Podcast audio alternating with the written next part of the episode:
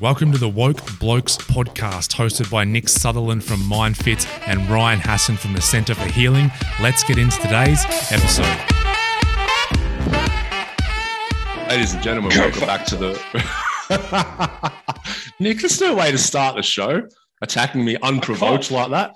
I coughed. Can't even get a get a word in. if, if you if you read it if you read into my cough on the Yeah. subconscious level, that's on you, buddy, not me. That was my like my dad's thing. Like when I was a kid, all the time he'd do the, the bullshit cough. Like as soon as someone said something he didn't quite agree, he's like bullshit like that. And I just that was in, ingrained in my mind. Ladies and gentlemen, welcome back to the Woke Blokes podcast. Ryan Hassan from the Centre for Healing here, joined as always by Nick Sutherland from MindFit. Nico, how are you, mate? Apart from your cough, Uh, excited to have uh, another Nick on the show. So two Nicks are better than one. I'm gonna go. Uh, I'm gonna yeah, go. Nick, Nico, and Nick. That'll help me kind of Yeah. um, Yeah. distinguish. So we do have a wonderful guest on. We have Nick Bracks, author, actor. What else, Dick? Mental health advocate. Been Under, on Dancing with underwear Stars. person. Underwear model. Just any more, Nick, or not? Uh, I don't know. I'll, I'll try and think of a few more while we're talking. You know, a few more labels I can slap on myself. But, um, Uh, we, do we do. You, you, you'll learn pretty quick, Nick, that we do very limited research on the show. We like to keep it organic. Um, we're not lazy. We, we really like to keep it organic. Uh, but I did. I do agree. I agree. I, I did do three and a half minutes of research a couple of weeks ago when I thought you were coming on the show, uh, and your your Wikipedia page said uh, all these things, and then um, and his own underwear range, and I'm like, right, this will this will be interesting. What do we what do we got going on here? So, where do you want to start? You've got all these things going on, all these balls in the air, or not in the air because they're supported by your underwear. Well played. So, um, well played. Well, uh, Well, they- Nick, go for it, mate. We'll give you that one, mate. But yeah, they, they go perfectly hand in hand, don't they? Mental health and underwear. You know, that's like just it's meant to be. But no, the underwear is a, a long, long time ago. That was like 11, 12 years ago. I uh, am not running the underwear label anymore and not posing in underwear anymore, which I'm very happy, you know, saving people from the um, discomfort of seeing that. You know, I'm not not quite in the shape I was back then. So very happy to hang up the underwear modeling. I've hung up the dancing. I've hung up all these bloody things. Um, I'm just doing mental health. I've even having a break from acting. So um, trying to maintain my own mental health and helping mental health is basically what I'm doing at the moment. But um, yeah, just to give you a quick sort of overview of what I'm actually doing. I'm in New York. I won a green card a while back. I was back in Australia for the pandemic, living in uh, Vancouver before that. Moved to New York to set up the green card and bring some of the work over here. And um, I've just launched a book and uh, with my company Move Your Mind.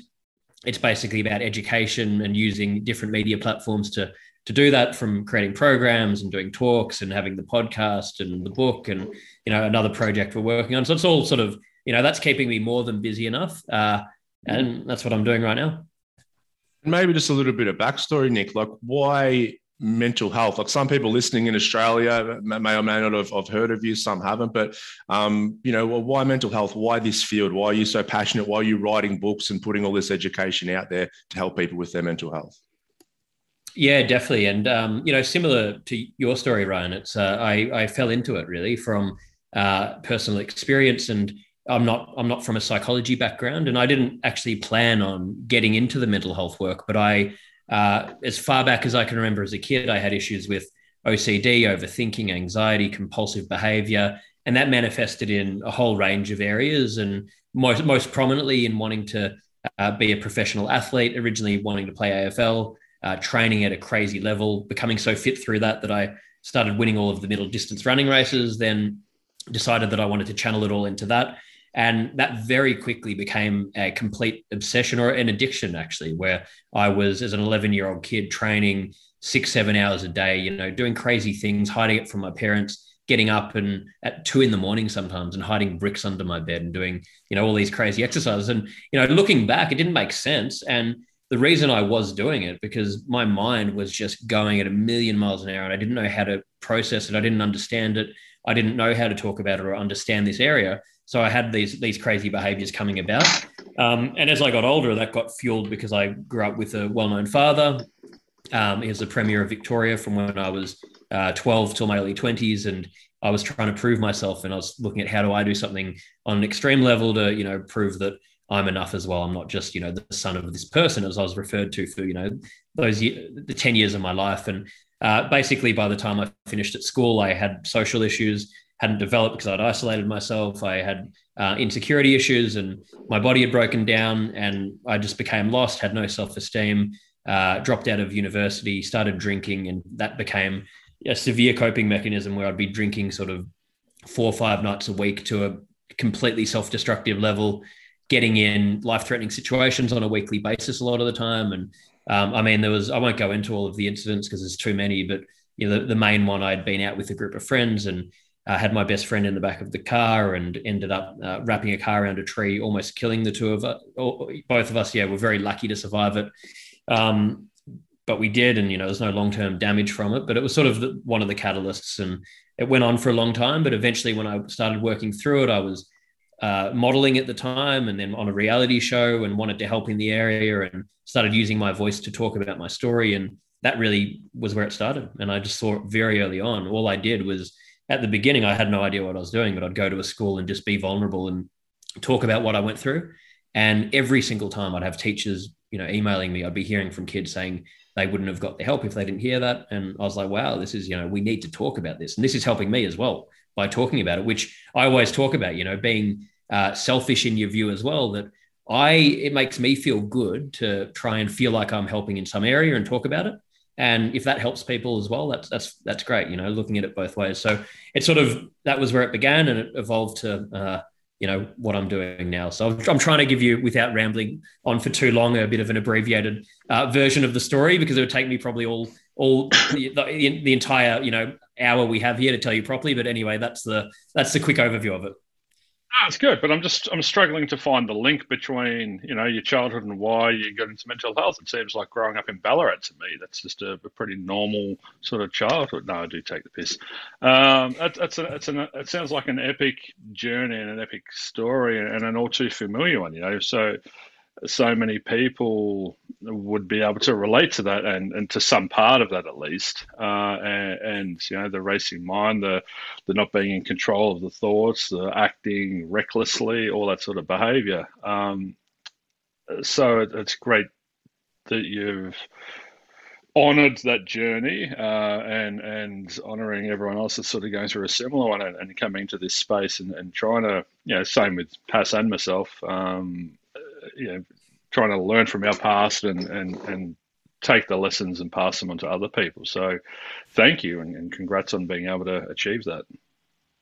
I appreciate it, but you know, I think, and you know, like like you're saying there, like it's um, it's a relatable thing, and you know, my my story isn't unique. Uh, I mean, the circumstances are probably a bit more extreme than a lot of people, you know, growing up how I did and, you know, being in the media and having all of those different things happen. But the core themes in it are universal, you know, people having, mm. um, feeling like they're in the shadow of someone and questioning yourself and self esteem issues and uh, alcohol abuse who and all those I? sort of things. So, who am I? So, it's like, um, I, I just, you know, like you guys, I think it's one of the most, if not the most powerful thing we can do just to, to lead by example, be open, show vulnerability, especially as men, show vulnerability and share stories. You know, it's like, it goes such a long way. And it's, it's a simple thing, but it's also a hard thing to do. Uh, and if you haven't done it, it, it's difficult. And I often forget that, you know, 10 years ago, I found it really confronting and I've been doing it for so long now. I forget that if you haven't, you know, confronted those things, it's really tough. But it is something that when you do share stories, it just helps so many people. It's like a muscle, isn't it? That vulnerability and um, it's something that comes up in the show quite a bit. And yeah, early on when we haven't kind of exercised that muscle, it is so daunting. It is so confronting. We're so worried about people judging us or criticizing us because if we lay ourselves open and bare, that's when criticism hurts the most. But when we are vulnerable, you need to find you need to find that you need to find that balance though Hass because you know a lot of people with lived experience that haven't healed they go to the other end of that vulnerability spectrum and are just too out there with all their stuff and they, they sort of force it onto people and you know they become advocates but to an unhealthy degree and it's oh but you have to do this and you should do this and there's this real um, intense behind what they're doing, but it's it's almost not to an aggressive point, but it's it's it's, it's got a compulsive you know, feel to it, though, doesn't it? Yeah, yeah. And I've definitely seen that. But like that healthy expression is so important because, like you said, Nick, early on, when you started just to be vulnerable and go, you know, maybe this will help one person, I'm not sure. And then you get all of that positive feedback from the teachers and everything saying, yes, it helped so many of the kids. Because when we're vulnerable authentically, it gives other people permission to do the same. And um, like I said, it's that muscle. And, and me and Nico talk about this a bit. And like, like you were saying, like we'll talk with someone not knowing that we're even, some go, oh, that was really vulnerable. I'm like, oh, was it? I was just talking, you yeah. know, because that vulnerability muscle has been built up, you know, over many, many years. And the other thing that jumped out for me when you were talking as well, one thing that we've brought up on the show, Nico, I'd like to get your thoughts. We've spoken about even exercise becoming this compulsive activity and something we can have a poor relationship with. And, you know, hiding bricks under the bed, waking up at 2, 2 a.m. doing curls. I think it's just a wonderful example for the listeners of, of a theme that we've spoken about in the past. Well, I had the same thing. I was I was in the army, Nick, um, many many moons ago, and I used to represent the army in the Defence Force Games in running. Um, I was hyper fit and beep tests of 16 and all that sort of stuff, and it was yeah, I realized I was so codependent on running. So when I blew out in the army and I could no longer run, that had. There was that physical trauma, but there was this deep underlying trauma as well. When I could no longer rely on my coping mechanism, it was it wasn't there. It made me happy, and it was a great outsourcing of happiness. And so many people uh, fall into these coping mechanisms, but uh, and the traditional ones are, uh, are, considered to be unhealthy, you know, drugs, alcohol, gambling, food addiction, whatever. But a lot of people uh, form unhealthy relationships with things that are considered to be healthy. And I was talking to a client just yesterday. She goes, Oh, I realized I was drinking too much coffee and now I'm drinking green tea. I'm like, How much are you drinking? And she's like, What do you mean? I'm drinking green tea. It's healthy. I'm like, Yeah, but how much? And she's like, oh, well, you know, four or five a day. I'm like, well, what's a healthy amount for your body to drink? She's like, oh, I don't know. And she Googled it. I'm like, oh, two?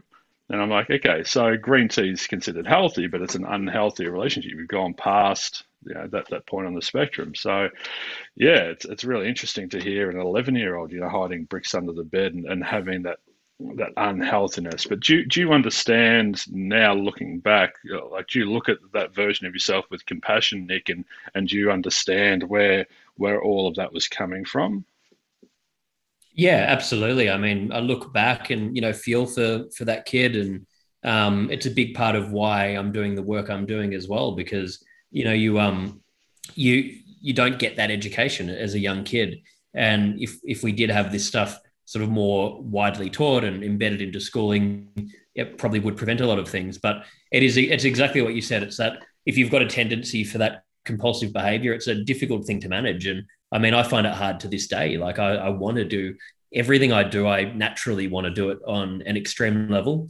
Uh, because it you know it feels good or you just you want it, but you know that it's not healthy. So so it's um about constantly maintaining that self awareness and bringing yourself back into line and looking at you know and i think being accountable as well and having people around you that can you know keep you aware keep you sort of in line helps as well that's so, so finding that balance finding that balance on a daily basis for you and uh, I've, I've, got a we've got a quote we use at mindfit and it's just because i can it doesn't mean i should and so yeah. that just keeps in mind all right i can go for a you know three or four runs a day, but but but I, I don't need to. I shouldn't. And Hass, I'd like to get your your insight on on you know people talk about I've got an addictive personality or I'm an all or nothing person. Have you have you got much insight into into is there such thing as an addictive personality or is that a bit of a myth? No, uh, well, there is an addictive personality, but then where does that addictive personality come from and where is that formed? So I think when people say I have an addictive personality, it's like I was born with it and I have it and mm. I will mm. have it forever. So it's very fixed, mm. very deterministic. Um, whereas I would say an addictive personality is is wired into our nervous system due to circumstances early in life. Um, now, just because our nervous system adapts in a certain way. Um, it can be uh, adapted to be too sympathetically charged or activated, or adapted to be more shutdown or freeze response without getting too technical. And so, addiction or addictive personalities happen when we're stuck in one of those two states or bouncing through the two. So, we use external means to try and regulate a dysregulated nervous system. Now, the beauty of us human beings, we can always change. Otherwise, we wouldn't have a job. Everyone who had mental health issues would be fucked forever, right? So, we can, you know, change the shape of our brain, neuroplasticity. We can rewire our nervous system. So, to anyone who thinks they have an addictive personality, I like to say, well, let's work out where that came from and how we can readapt to, to a different way of living. And it's important to not to, to not identify as that person anymore, isn't it? Nick, I'd love your yeah. your thoughts on this. have you do you still see yourself as that person and identify as how you were back then, or have you updated your belief system about yourself and, and see yourself through a different lens these days? Um, yeah, I definitely updated the belief system for sure. And, uh, you know, it's been through years of questioning things and having to confront things and all that sort of thing. So, I mean, it took a lot of work, but it it's hard to manage because, you know, you, you have that core system, but then on a daily basis, it's so you're having to constantly bring yourself back into line because you're, you know, we're exposed to so many different bits of information and um, you think you people are asking you certain questions and you, you know, it, it's a difficult thing to keep that balance. But I try and remind myself that all the time about, you know, I, I, I looked a long time ago at, I'm going to base every day on, you know, what's really meaningful to me? What do I value? What's my purpose of, you know, what I'm trying to do? And if that's not based on results, it's sort of a, a calm, a healthy feeling. But as soon as you're basing these external things on, I'm defined by whatever it is, or I need to achieve X to feel like I'm enough, then you get this yuck feeling in your gut and you know that's you know not the right thing. And you know that when you get there you're going to just want more and it's that addiction thing. So it's like the the simple way i you know diffuse that is just reminding myself hang on what's the reason i'm doing it?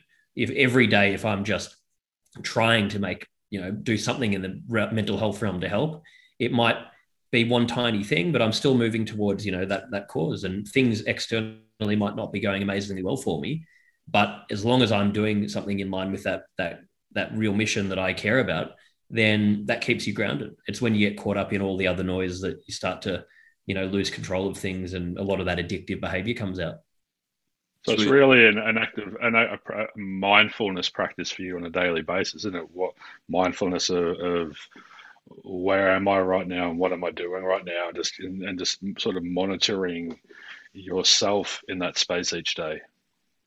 Yeah, yeah, definitely, it is. It's sort of having that awareness, checking in with yourself, making sure that you know you're not um, you're not sort of obsessing about certain things, or that you're staying on track with you know what you really want uh, and yeah, like I said, I think for anyone, it, it, you know, we live in a pretty crazy world now. It, it's really hard to keep yourself grounded and stay in tune with, you know, who you really are, unless you are conscious about it. Because we, you know, you wake up and um, you open your phone and you're exposed to so much noise from that moment you get out of bed, if you allow yourself to be, that it can, you know, take your mind in five thousand different directions, you know, before you have a cup of coffee in the morning so true. You jump on that hamster wheel straight away and then spend the whole day on there and uh, until yeah. the end, you know. But it's really a check-in. It's really a check-in with your intent, isn't it? It's like checking in, but taking that moment to step off the wheel and go, hang on, is my intent right now in alignment with my core values? Yeah. Really, yeah. really yeah. beautiful. And it's a it's a it's a line in the conscious and the subconscious mind. It's like consciously I'd like to be just moving mine through throughout the day. But subconsciously, if it's a different kettle of fish, it's like, oh, I have to do this and I have to do that. Then there's going to be that misalignment is going to create so much conflict and it's going to be really difficult and really challenging to self manage and self regulate. So, as you said earlier, oh. doing the work, doing the work is so important. Absolutely. And it's hard. And, you know, like I'm, I try and be honest about this stuff. And if I am honest, you know, right now I'm going through a period where I'm really struggling and I'm aware of it but I'm getting caught up in so many things and I'm like overcommitted right now. I'm in New York, it's expensive. I'm renting a place that's, you know, costing me an arm and a leg. I'm launching this book between Australia and over here, and I've got a publishing company expecting me to do, you know, 10 times the output of what I'm capable of. I've got the business I'm trying to run. I've got a new project I'm doing, and I'm trying to like, you know, it, it actually is getting to a point where I'm like, I need to take a step back from things and simplify because I've been getting back to that point of being overwhelmed. Uh, and I think it's important to talk about that because you know i am an advocate for this. I you know I do work in the area, and I've been I've been on this journey for a long time, and I have things I do to you know look after myself. But it doesn't mean I'm not going to continually you know have go fluctuate. But which I think you know I think that's life. But it, it's how you deal with that and how you sort of you know not allowing that to derail you and you know being aware of it again, having that mindfulness about it. That's so relatable for I know a lot of my clients because we talk constantly. There's this constant narrative in MindFit about, um, you know, we all have this. I don't know your thoughts on this aspect. We, I use a lot of Buddhist philosophy, Nick, and so we we tend to think we have a everyone is a Buddha. We have a, a an, an, inherent Buddha nature. We are just love, you know. And then on top of that nature, we have our human nature, and then on top of that nature, we have our individual nature as well. So uh, we, we have these tendencies, and if if we have an aversion to who we are, if we don't like who we are, or how our mind's working, we sort of reject it or, or hold it at bay. Then it's very difficult to um, to to train it or develop it or do anything different with it. So when we can learn to love ourselves unconditionally and all our tendencies and be mindful. Like my tendency, you know, I'm, too caring at times. I'm too giving, so I have to really check myself on that level and that department and go, oh right. Have I filled my cup today? Did, have I looked after myself? Because I tend to prioritize everyone else. Um, so that that self love and that self acceptance and, and but I think what I'm hearing with you is that realizing that those tendencies are always going to be there. You know that that's that's just your nature, and you have these tendencies, and they're not good or bad. They're not right or wrong. They're just part of who Nick Bracks is, and and they're amazing. But when they're sort of kept in balance.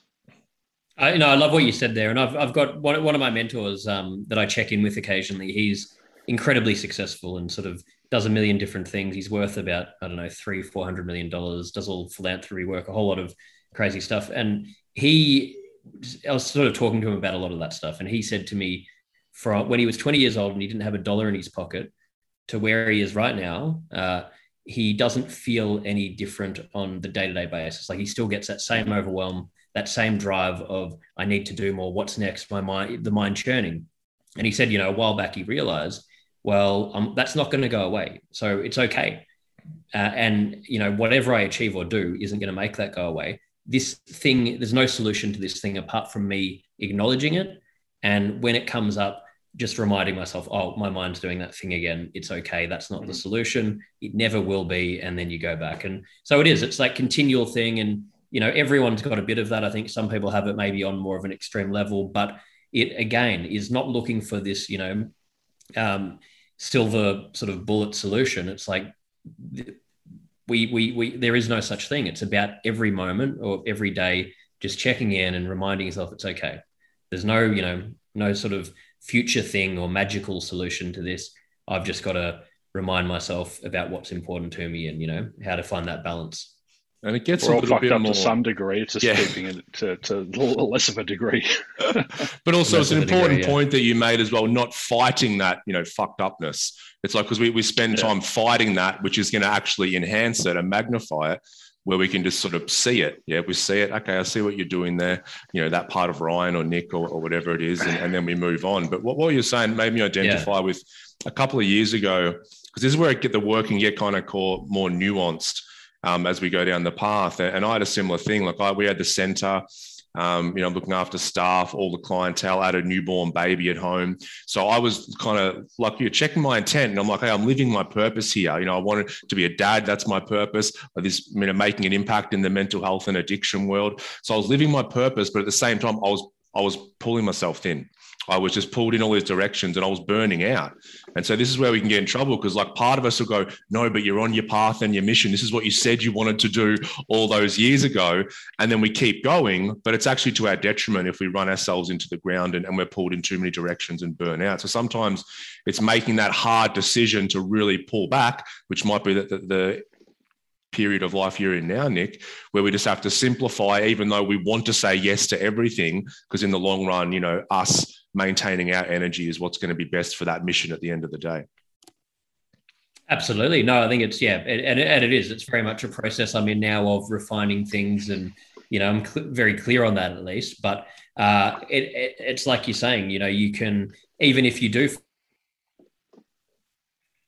that can become you know compulsive, and and then you know it, it sort of uh, it, it the same problem comes up. So it's just it's again, yeah, just being aware of it, isn't it? Absolutely. I'm very, I'm very thankful that after after my metanoia Hass, I um I learned something really important, which is I can't help others if I'm not okay myself. And so that that became the first fundamental in the MindFit program is looking after your mental, physical, and nutritional health, you know, keeping it all in balance and, and in good shape. And something for me. It's just really simple. Is as soon as i start hearing i have to in my internal narrative that's a red flag for me. I have to do this. I have to do that because that's that it's the it's it's not a um, energy that gets a healthy return on that investment. So it's okay. I don't have to there's so much i can do but i don't have to do it all you know and so right what what do i need to do right now what is required of me what what is within my energetic bounds to to achieve today and all my time constraints today what what what can I do, not what do I have to do, because that that sends me way out of balance. Or what do I get to do? What do I get to do today? Yeah, it's different, I, yeah, it's an opportunity. Different energy behind it. Oh, I, I, found this quote the other day, and it relates to this. It's from our, our old mate Ram Dass, Hass, and I'd love to get your your your thoughts on this, Nick, and then and then you, Hass. So he said a lot of people try to counteract the "I am not good enough" with "I am good enough."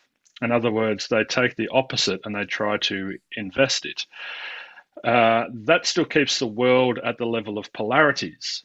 So the art is to go behind the polarities so that the act is not to go into the world of I am good to counteract I am bad or I am lovable as opposed to I am unlovable, but go behind it to I am.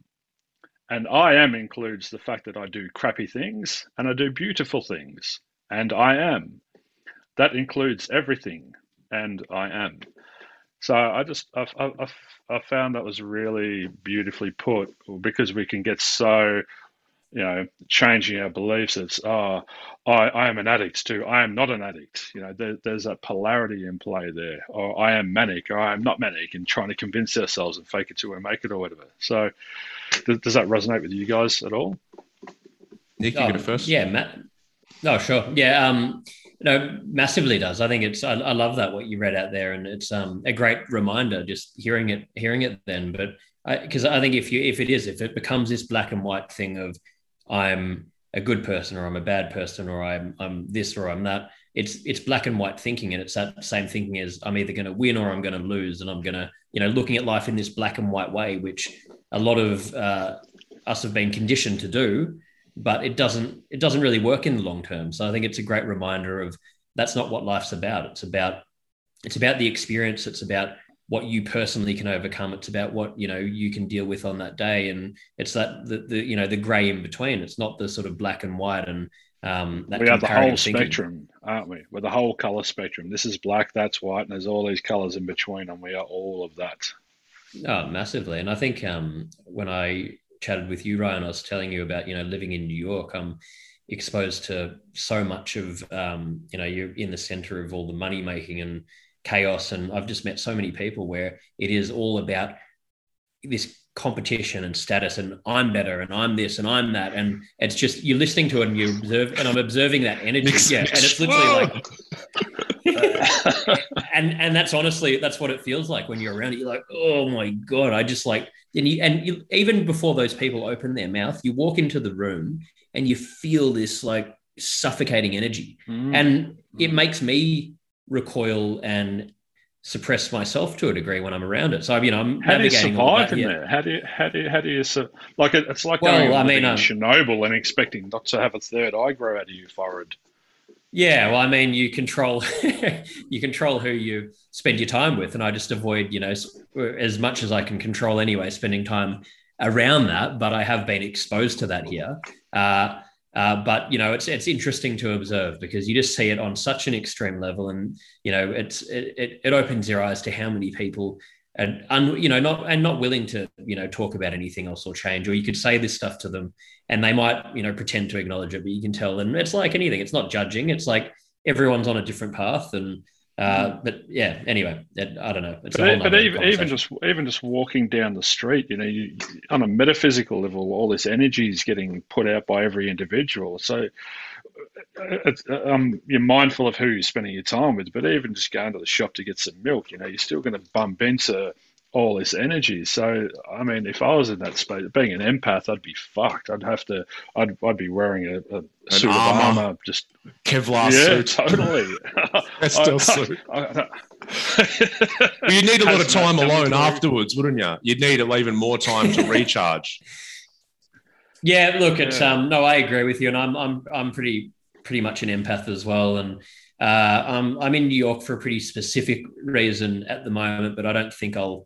I mean, who knows? But I doubt I'll stay here long term because it, it is. It's too much, and I'm like, well, you know what? Like, why why pay so much money to live like three times, four times the amount you'd pay anywhere else for somewhere that I don't even enjoy the lifestyle that you can live here. I want to I want to be in. Like, I, I went to um uh, when I launched the book, I couldn't get back to Australia, and I was in Oregon and Vancouver for two months, and the minute I got off the plane uh, I was, we drove and I was like hiking a mountain and my mind opened up and I was creative and myself again. I was happy and I just felt amazing. And I was gone for two months. I was like, this, I feel so good.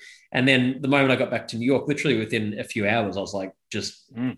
things getting thrown at you. And it's a crazy place. So it's like, uh, yeah, not, not good for your mental health if you're, if you're that kind of person. But it's kind of funny as well, speaking about the, you know, nervous system adapting, and you'll find a lot of people who grew up in New York they they love it. And it's like you take them to mm-hmm. somewhere quiet and they're like, oh, I don't like this. I need more oh. action. And so they go back to New York and the nervous system goes, ah, oh, familiar. Okay, okay, good chaos. A, a, it reminds me of the grandfather yeah, yeah. clocks house. It's the the grand. We are talking on another episode, Nick, about the grandfather clocks, and and over a period of time, all the clocks will will come in sync with the biggest clock. And so all these people in New York are walking around as grandfather clocks, and and whether you like it or not, you will end up sort of in sync on some energetic level with the majority.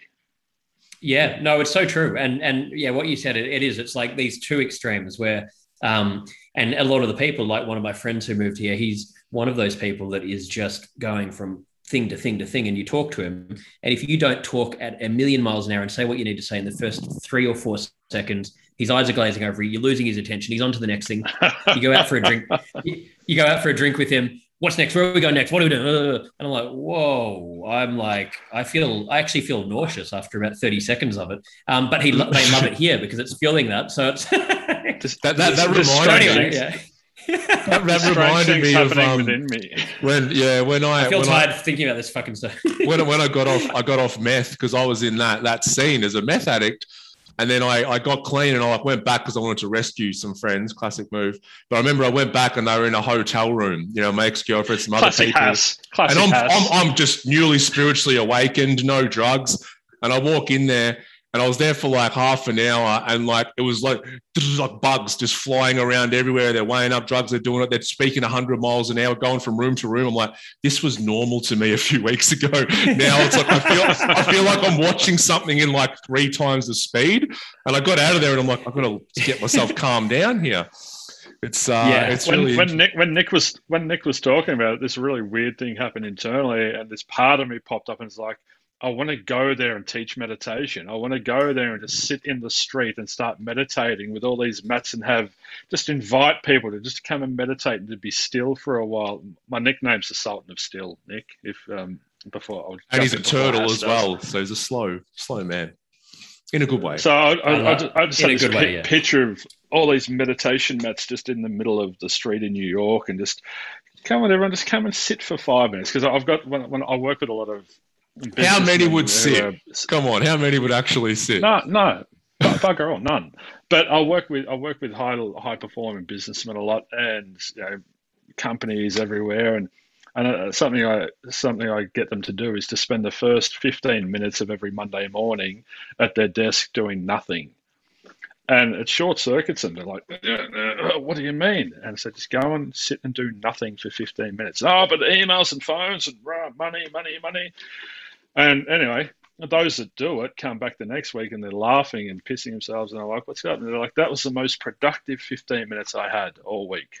And I'm like, why? Well, because I just got to observe things. I got to observe this and that. And I, I actually had a very productive day. I got home happier. I'm like, oh, how interesting. You're going to keep doing that? No, no, I'm too busy.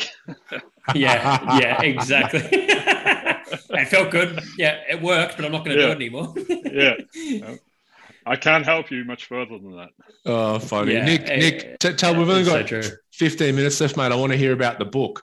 Move your mind. Before we jump into the the you know who it's for and what's in it, I'd love to get your experience of bringing a book to life and what that was like. Yeah, um, it was a new experience for me. It was harder than I thought it would be. I mean, I knew it would be difficult, but it's a huge amount of work and um, a cathartic experience as well. But I was um, back in Australia after being in Vancouver at the beginning of the pandemic and signed the publishing deal pretty much as soon as I got back. And I was living at my mum and dad's place for 11 months and um, had this opportunity to write the book. And um, the timing was perfect because I didn't have much distraction, was able to really hyper focus on it. So I, I really enjoyed that. And, it, you know, I've told my story thousands of times now, uh, but writing it and having to really delve into certain things, um, it was interesting how other things came up that I hadn't thought about.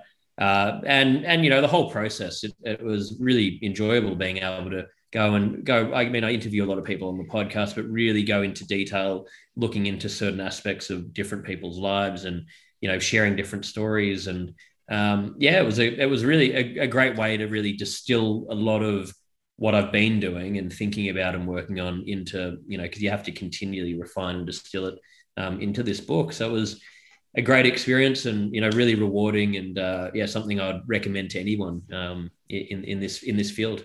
And so, did it take like roughly that 11 months for it to be to be completed and refined and, and ready to go? Uh, it took, yeah. So we, when we signed the deal, I had, prob- we did it pretty quickly because they wanted it released sort of mid, or, you know, when it was August this year. Um, so I had about seven months, I think it was, to get the manuscript 100% done. And I had an editor. Well, I asked them, I said, I'm, I'm not doing it unless you can provide an editor to work with me because I don't know how to write a, I'll, I'll, I'll write the thing. I need guidance. I've never, I don't know how to do this. Um, so that was about six or seven months of really, you know, writing maybe five, 6,000 words a week and you know, getting that to what we thought was 100%. And then when we handed that to the publishing company, it was probably another three or four months, maybe a bit more, um, of back and forth and them using their internal editors and refining and getting it all ready, and and then the whole process of you know launching and marketing it that- I'm in the middle of now. So uh, it's a, yeah, it's it's such a process, and by the end of it, you're like I you almost feel sick looking at it. You're like I don't want to read this bloody thing ever again. You start obsessing about oh what I wonder if that word if I just say it one bit differently, like okay I've got to go. This is Yeah. fueling my OCD and going against the whole point of writing this thing. I just want to never look at this again. But um, yeah, it was that was that was the process. What do you reckon, Nico? Is this fueling your inspiration to write a book?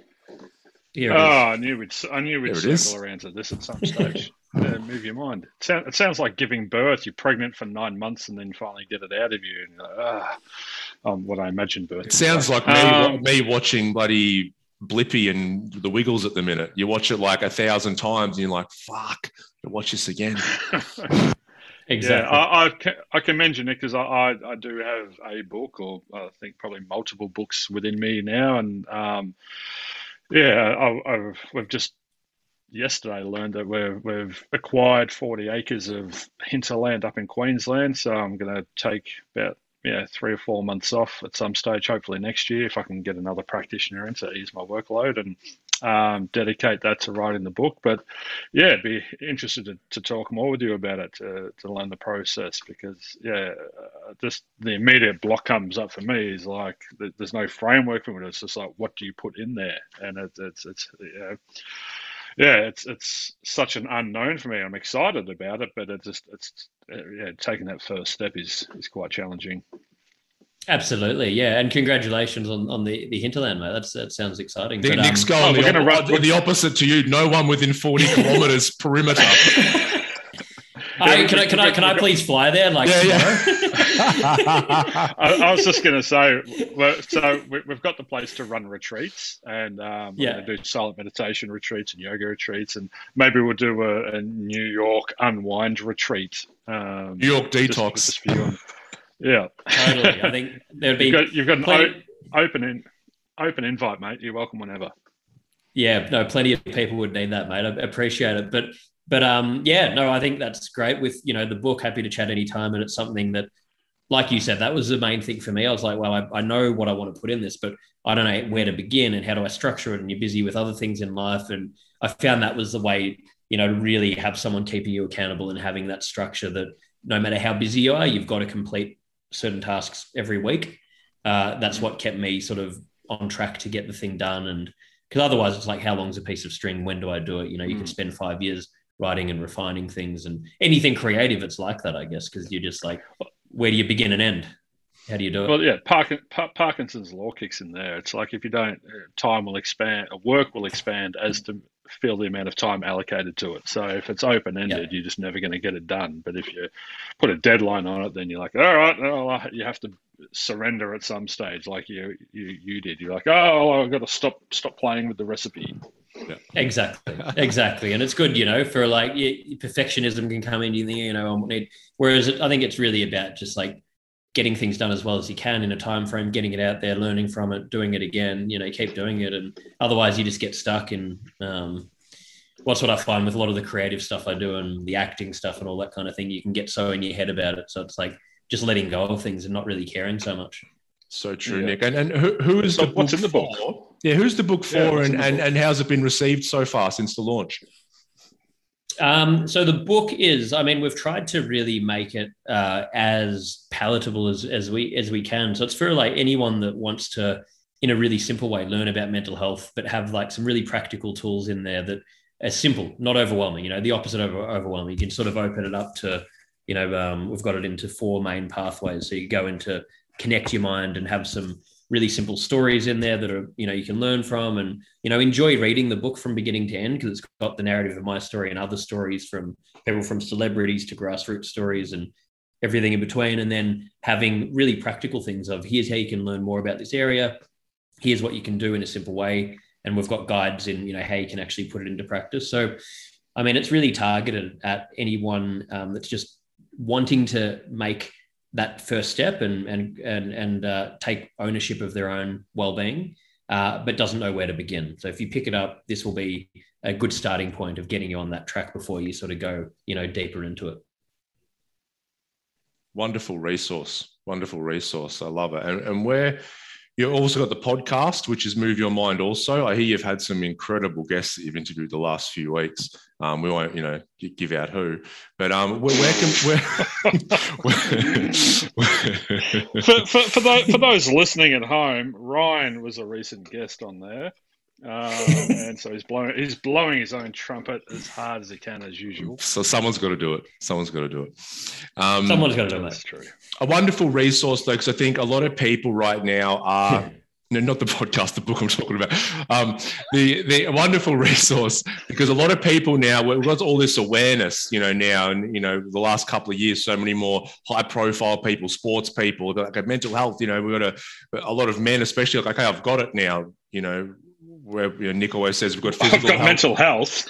yeah, well, he was talking about Nick's like if we've got a body, we've got physical health. If we've got a mind, we've got mental health. And a lot of people are realizing hey, I've got mental health and I need to look after it. But where do I start? And so I think these first steps, like a book like yours that can be gone through, enjoyed, practical steps are wonderful because a lot of especially guys are not quite open early on to go, oh, I'm going to go speak to a psychologist or a therapist or someone about that. So I think these books are really important. Yeah, Absolutely. It's like, it's sort of, you know, like you said, there's so much awareness, which is great, but it's how, what are practical things we can do. And because there's so much noise out there and information, a lot of people get overwhelmed just by that of, okay, but what do I do? Where do I begin? What, you know, I know what I should do, but how do I do stuff that's applicable to my daily life? Because I've only got so much time and energy or whatever it is. So I think making it as simple as possible for a starting point is really, really important.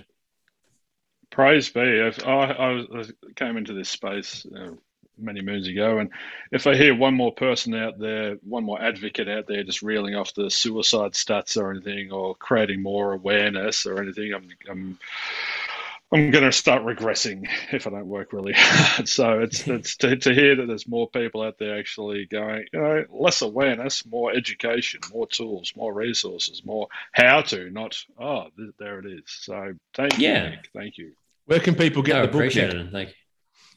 So the book is available uh, on Amazon and Booktopia and other online sites, uh, and it's in stores in Australia. It's in a bunch of stores, but uh, I guess most people can't physically get in there to buy it in the store right now. Hopefully soon. Um, so that's been you know one interesting thing we've had to sort of deal with launching it, but it's available um, in Australia and overseas now, mainly on Amazon and Booktopia and. Uh, you can go to my website as well, nickbracks.com, and it'll come up with all the links. And if you go to nickbracks.com slash move your mind, we've got free resources there, a free PDF with a whole bunch of tools that comes with the book that anyone can download. So, you know, that's probably the easiest place to go to just learn about it and find all the all the information. Awesome, mate. Well, we know you have to jump off in a minute. So before you do, just a big thank you for coming on today. And we encourage everyone listening to go out and get the book, listen to the podcast, get in touch with your work on the website. Um, is there any final words um, for anyone out there listening to them? Someone who may be struggling or wanting to look at their mental health? Is there anything that you can share based on your experience? Um, I mean, I'd just say, you know, like the stuff that we've talked about, and for anyone that is is struggling, reminding yourself it's okay. It's actually, you know, like you said before, if you're a human, male or female, uh, you're going to have issues with your physical health. You're going to have issues with your mental health. That's actually, I've never heard or met anyone that hasn't. Uh, it's part of life. Um, accepting that and just not not having to find the perfect answer, more just if you feel like something's off, just do something. You know, the one thing I always say that you shouldn't do is nothing. So just do anything. You know, take that first step. That's always the hardest, and that normally it gets easier from there. So you know, taking that step and letting the rest unfold. Yeah, because doing nothing's still doing something, isn't it? That is, yeah. There you go. Awesome, mate. All right, Nick, absolute pleasure talking, mate. Looking forward to speaking to you again soon. Congratulations on the book. Um, I hope you start to say no to a bunch of things at the minute so you can look after your own energy because we need people like you in the world doing the work that you do. We'll see you in Agnes Appreciate Water it, soon, mate. reserve a spot. Absolutely. Reserve a spot Absolutely. for him. keep, keep that spot, mate. I'm ne- I need it. I need it. I'll be on a plane as soon as I can. but thanks for having me, guys. no worries, Nick. Cheers, See you, mate. Appreciate it. Bye. Thank you for tuning in to the Woke Blokes podcast. Please don't forget to subscribe to the show. Also, leave us a five star rating. We thank you so much, and we'll see you all next time.